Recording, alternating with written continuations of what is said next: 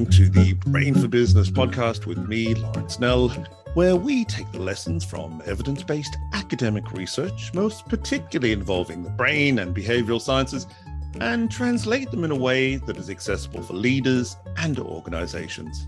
As always, make sure to follow us on Twitter and LinkedIn, or else we look forward to your feedback and comments by email to laurie at brainforbusiness.ie. I am delighted to welcome to today's show Dr. Zorana Ivčević Pringle. Dr. Zorana Ivčević Pringle is a senior research scientist at the Yale Center for Emotional Intelligence. Zorana studies the role of emotion and emotional intelligence in creativity and well being, as well as how to use the arts and art related institutions to promote emotion and creativity skills. Zorana has published her research in journals such as Personality and Social Psychology Bulletin, Journal of Personality, Applied Cognitive Psychology, Creativity Research Journal, Journal of Creative Behavior, and others. Her work has also been featured in Harvard Business Review, ArtNet, US News, Education Week, Science Daily, El País, and others. And she is a regular contributor to Psychology Today and Creativity Post. Zorana, welcome to Brain for Business. Thank you for having me. Let's start with, I guess, one of those big conundrums of, of life. What is creativity? That is a great question. And oftentimes people say, well, we cannot really define creativity, but it turns out we can. Um, so, creativity is something that is in the same time original and in some way useful appropriate um, or uh, solves a problem.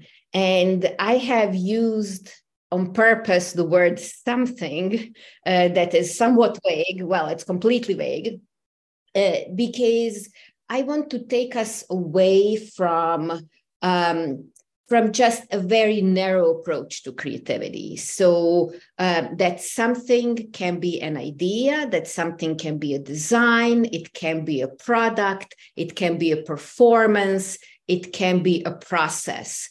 Uh, so all of those things uh, can have uh, can meet the criteria for creativity, which is being original and being in some way useful or appropriate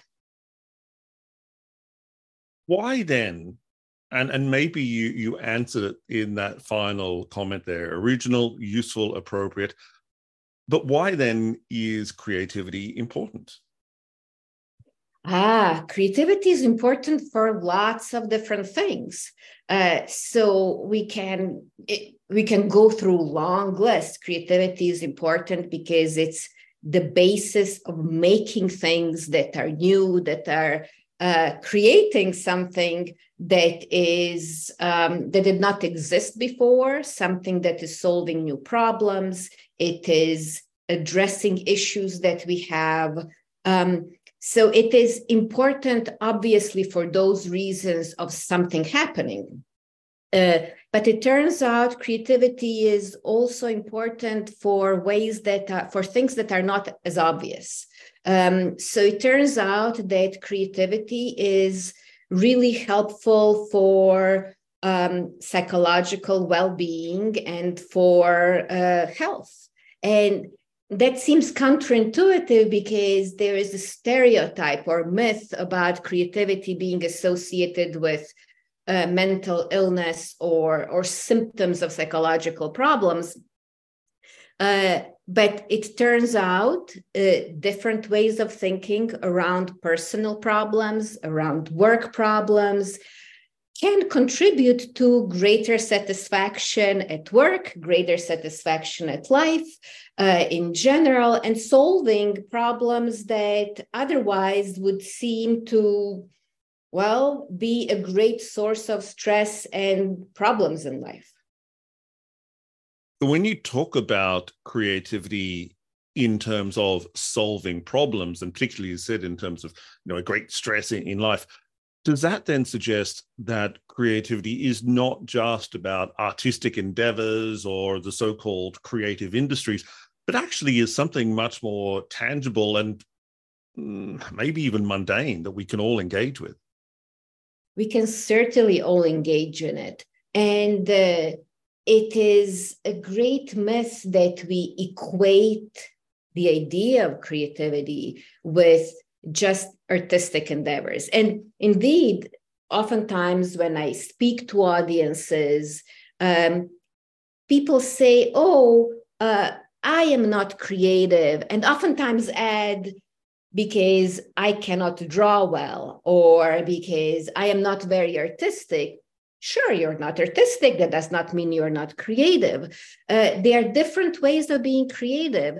Um, in creativity studies, we talk about domains of creativity. So those are different, uh, different areas of life uh, where people can show their creativity. And essentially, any area of life and any area of endeavor can have uh, creativity shown. So we can be creative in our everyday lives, in solving everyday problems.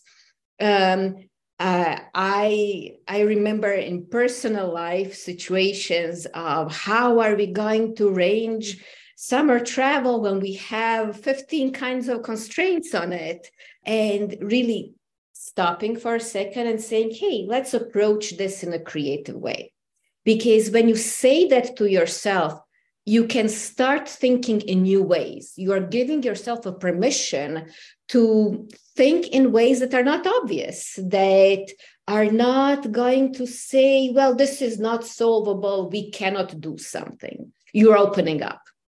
And uh, we can be creative in the arts for sure, but also in design, in uh, creating new products, in uh, creating new processes at work.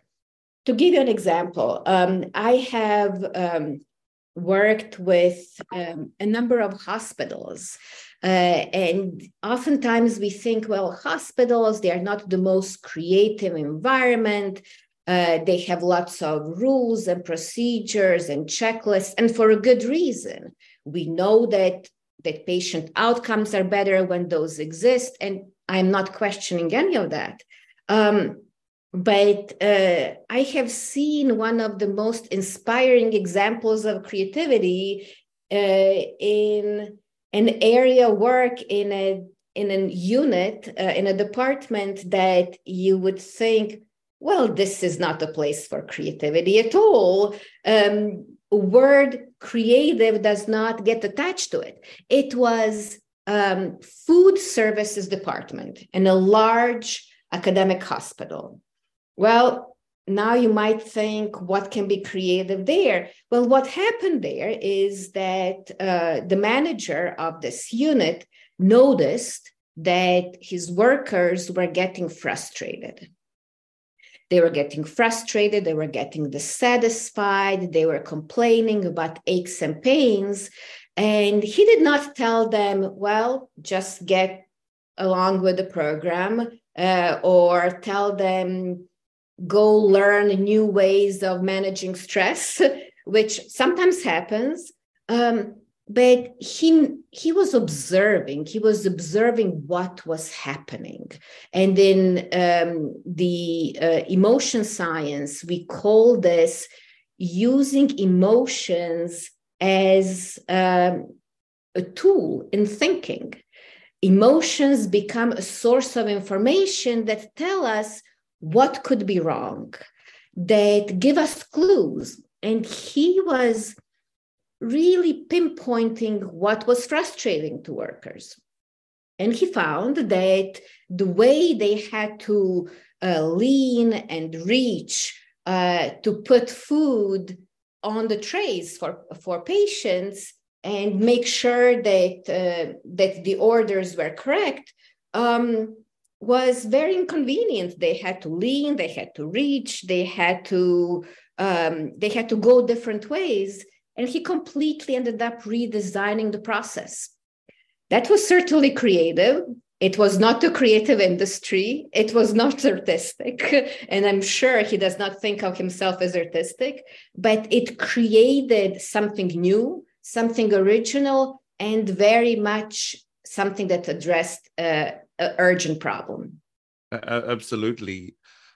And it's interesting you mentioned there the role of emotion because it might be easy to to look at that uh, scenario you described and see it as something very logical and rational, um, maybe from a you know a Taylorist time and motion study kind of perspective. But you're suggesting actually that emotion was the key impetus, perhaps, or the key driver of a creative solution. Yes, uh, it is a key driver if we notice it. So emotions in, in affective science, in the science of emotions, um, emotions are defined as information. And that sounds that sounds strange. What does that actually mean? Um, but they are giving us clues about what is going on with ourselves how are we experiencing our environment? And it's giving us clues about what is going on around us. And if we pay attention to those clues we can use them to identify problems uh, and we can use them as guides in how to solve those problems. It makes a lot of sense when you put it that way. And the the, the thought or and I don't know if this is a contrasting perspective or maybe fits with what you're saying uh, about emotion, would link to what the neuroscientist Stuart Firestein argues in terms of failure, that failure, at least he argues in terms of science and possibly the arts, is the root cause of all creativity because it pushes you to figure that something isn't quite right and we need to come up with a different answer. Would you see those as separate phenomena or would you see them as interacting? I think those are very much interacting, and that is a great example. So, failure uh, certainly creates emotions. And Indeed. Creates emotions of frustration, disappointment, uh, sadness, and they can be very complex emotions. Uh, and um, we cannot ignore them. Uh, but it is question how we are going to react to them. Uh, so we can react to them in different ways. We can react to them by trying to push them away, uh, or we can react to them by being reflective about them and trying to understand what is happening. What are the sources of these feelings, um, and uh, what is uh, what are the next steps based on these sources? Uh, and that can be very much inspirational. In science, uh, lots of research is based on finding discrepancies, finding gaps, finding something that doesn't quite fit. Um, the same thing with entrepreneurs. Uh, they are finding something that is frustrating in the way how the world functions. uh, I love the story of how Instacart, uh, a shopping application, was founded. Um, the founder really hated everything about the grocery shopping experience. And he goes on about details of what he hated the lighting and the lines and the placement of articles, and it goes on. And he ended up out of this frustration and, and, and discomfort with the process, saying it can be done in a different way. And I am going to be the one to do it in a different way. When you bring in that example of Instacart clearly we can see that in terms of entrepreneurial activity and how entrepreneurs might approach things. But it also strikes me that it's a great example of innovation. So, how then does creativity perhaps differ or maybe not differ from innovation? I love that question because I, I have somewhat of an unconventional answer to that. Um, and uh, uh, in in organizational behavior studies, uh, people are oftentimes making a distinction between creativity as the process of um, thinking and coming up with ideas that are original and appropriate or useful, Um, and then innovation being an implementation and building of, of those ideas. I do not find that distinction very useful uh, personally. Uh, and the, the reason is that it only works in the context, or at least it seems to me that it only works in the context of um, organizational behavior, while it doesn't work in other domains uh, where creativity can be can be expressed. So to take that example of a stereotypical area of creativity that is the arts, um, we do not talk about Monet or Van Gogh um, being uh, doing innovation. Uh, we talk about them as being creative and creating. And I think that creativity is really the process from uh, starting with even contemplating and deciding to engage uh, with uh, thinking and uh, finding problems, identifying them, and um, then building them. Because when you think about it, uh, there are lots of people who have ideas, but never do anything with them. Uh, is that uh, creative? Maybe that is something like having creative potential, uh, but creativity that results in something tangible, something that has an effect on uh, our lives and the lives of others around us really requires building and implementing something. So that distinction between creativity and innovation seems forced and unhelpful to me personally. Well, if we can maybe go back to your artistic example there, Van Gogh, Monet, Picasso, Dali, whoever you might think of. Isn't there, even in that context, a distinction between them being creative in terms of creating their piece of art versus possibly being innovative in terms of the underlying techniques that they might use either to portray certain things. So I'm thinking here, for example, about Picasso and his use of you know different perspectives on the head to show different views, or maybe even different techniques in terms of the physical creation of a, an artistic product? That distinction could be made. Um, certainly, although not all artists are creating or or initiating uh, new techniques or new uh, new styles in art. So it wouldn't come. It wouldn't apply very broadly, in my opinion it is certainly a very interesting idea to play with in in terms of uh, do we need these terms or is it more useful to have one term that uh, that describes the whole process and of course there isn't a correct answer to that question i tend to think that it's more useful to think of creativity as a very complex process that goes from before even thinking of deciding, making a decision to engage, to implementation and to selling, presenting, pitching uh, something.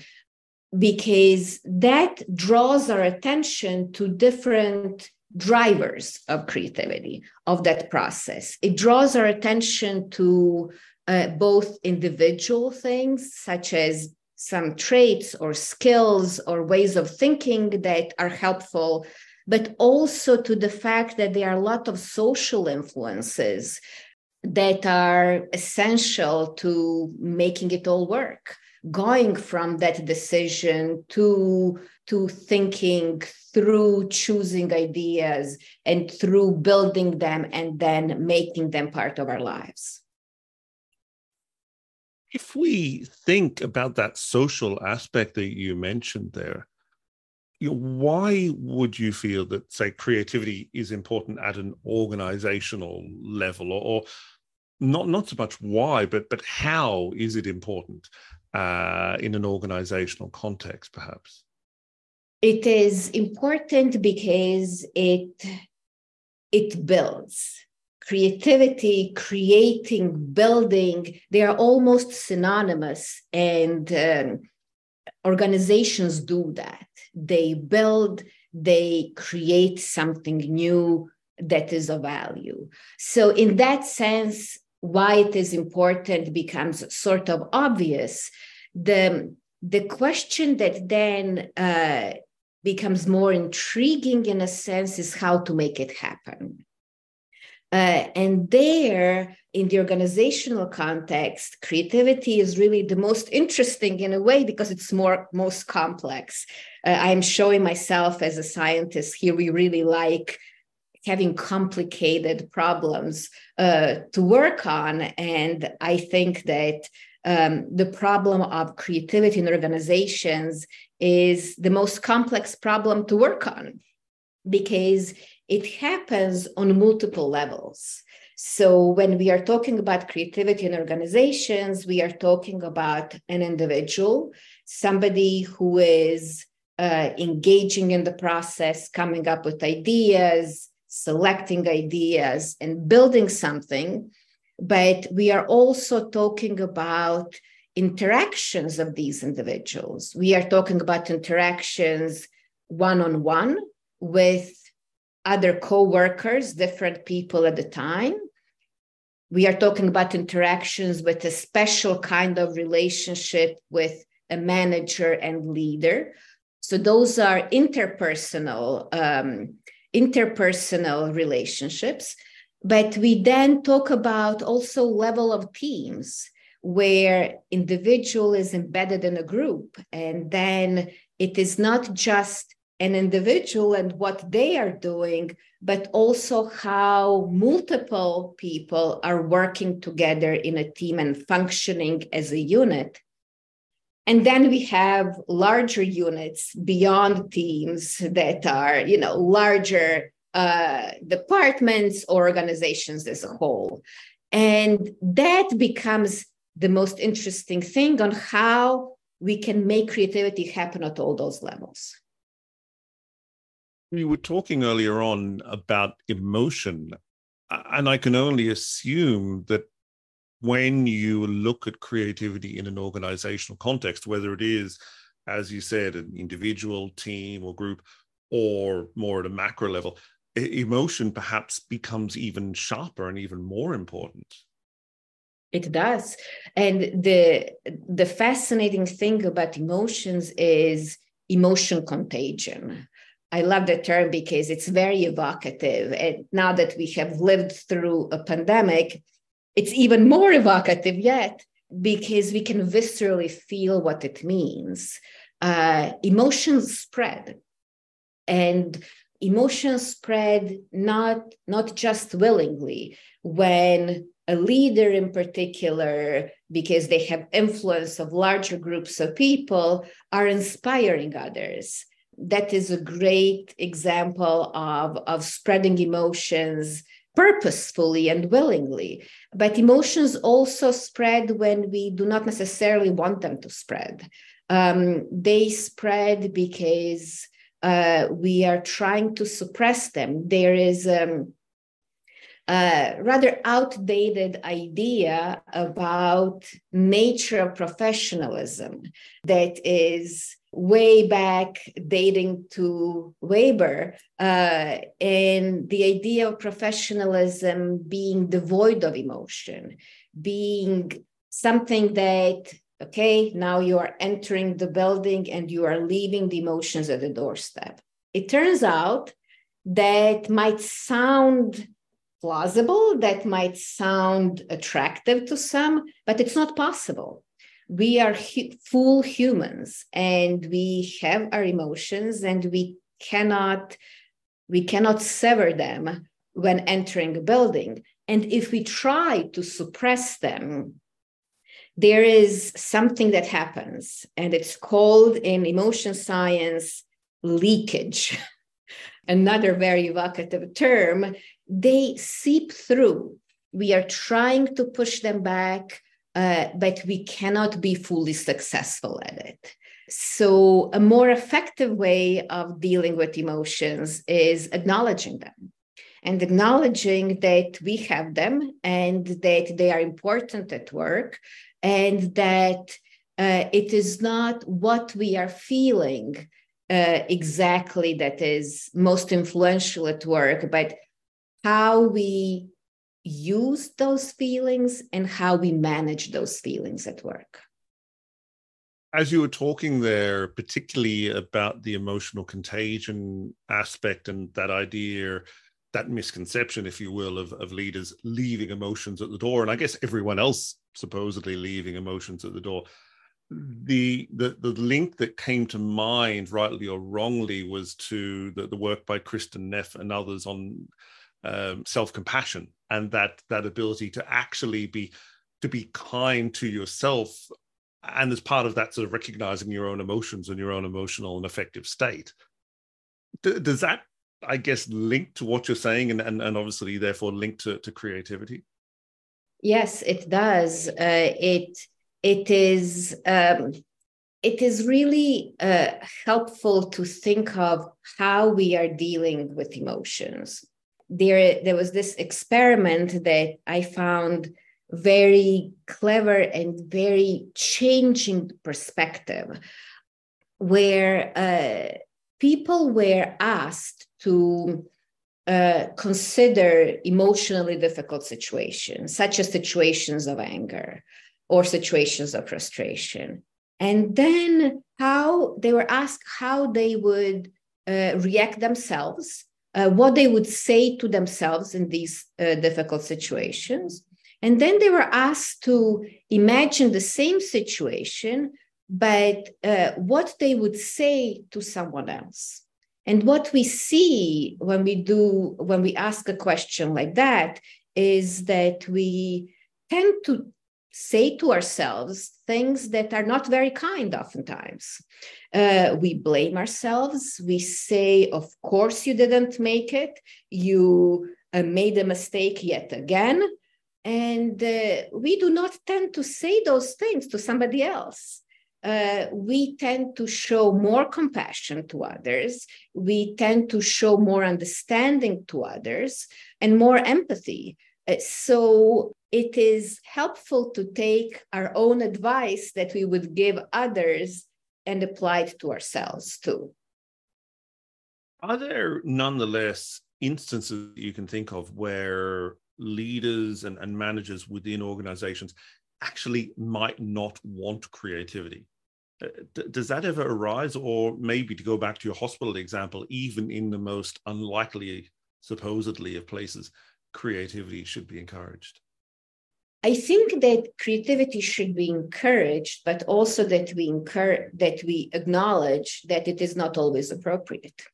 So you would not want a pilot to on the fly invent a new way of flying a plane and you would not want your surgeon to come up with a new procedure there on the spot when they feel inspired in the moment certainly innovations and new ways of doing something happen in a lot of these areas, but they need to happen in a particular way. So, um, surgical innovation should happen in a way that is controlled and that is tested and only then implemented. So there are there are constraints and it is a skill it is um, a skill of knowing and telling the difference when creativity is appropriate and when it is not appropriate considering what you are doing and considering uh, what the problems are at hand if creativity is difficult. Uh, it takes energy it takes time it takes great effort. It is very uncertain. There is no set of steps we can follow because by definition we are doing something original. So we are doing something that hasn't been done before and therefore there is no roadmap it, we are entering a maze and we can find our way through the maze uh, but oftentimes there are even multiple ways but it is certainly a challenge. So if a problem can be solved in ways that already exist in and satisfactorily be solved in ways that already exist it's going to take less effort. It's going to take less energy. It's going to take less money to do so and by all means let's do it that way uh, but oftentimes we are facing situations that do require some new perspectives. And that's when creativity is called. As we're fi- finishing up, if people wanted to find out more about your research, are there any particular places that they could go? I would direct people to my website. And uh, also, I am on Twitter, LinkedIn, and I write regularly translating this research uh, for accessible to make it accessible at Psychology Today and Creativity Post. Okay, that sounds great, and I will make sure to put some links in the show notes. Dr. Zorana Ivčević Pringle of uh, Yale, thank you very much for your time. It's been great speaking to you. Thank you very much for having me.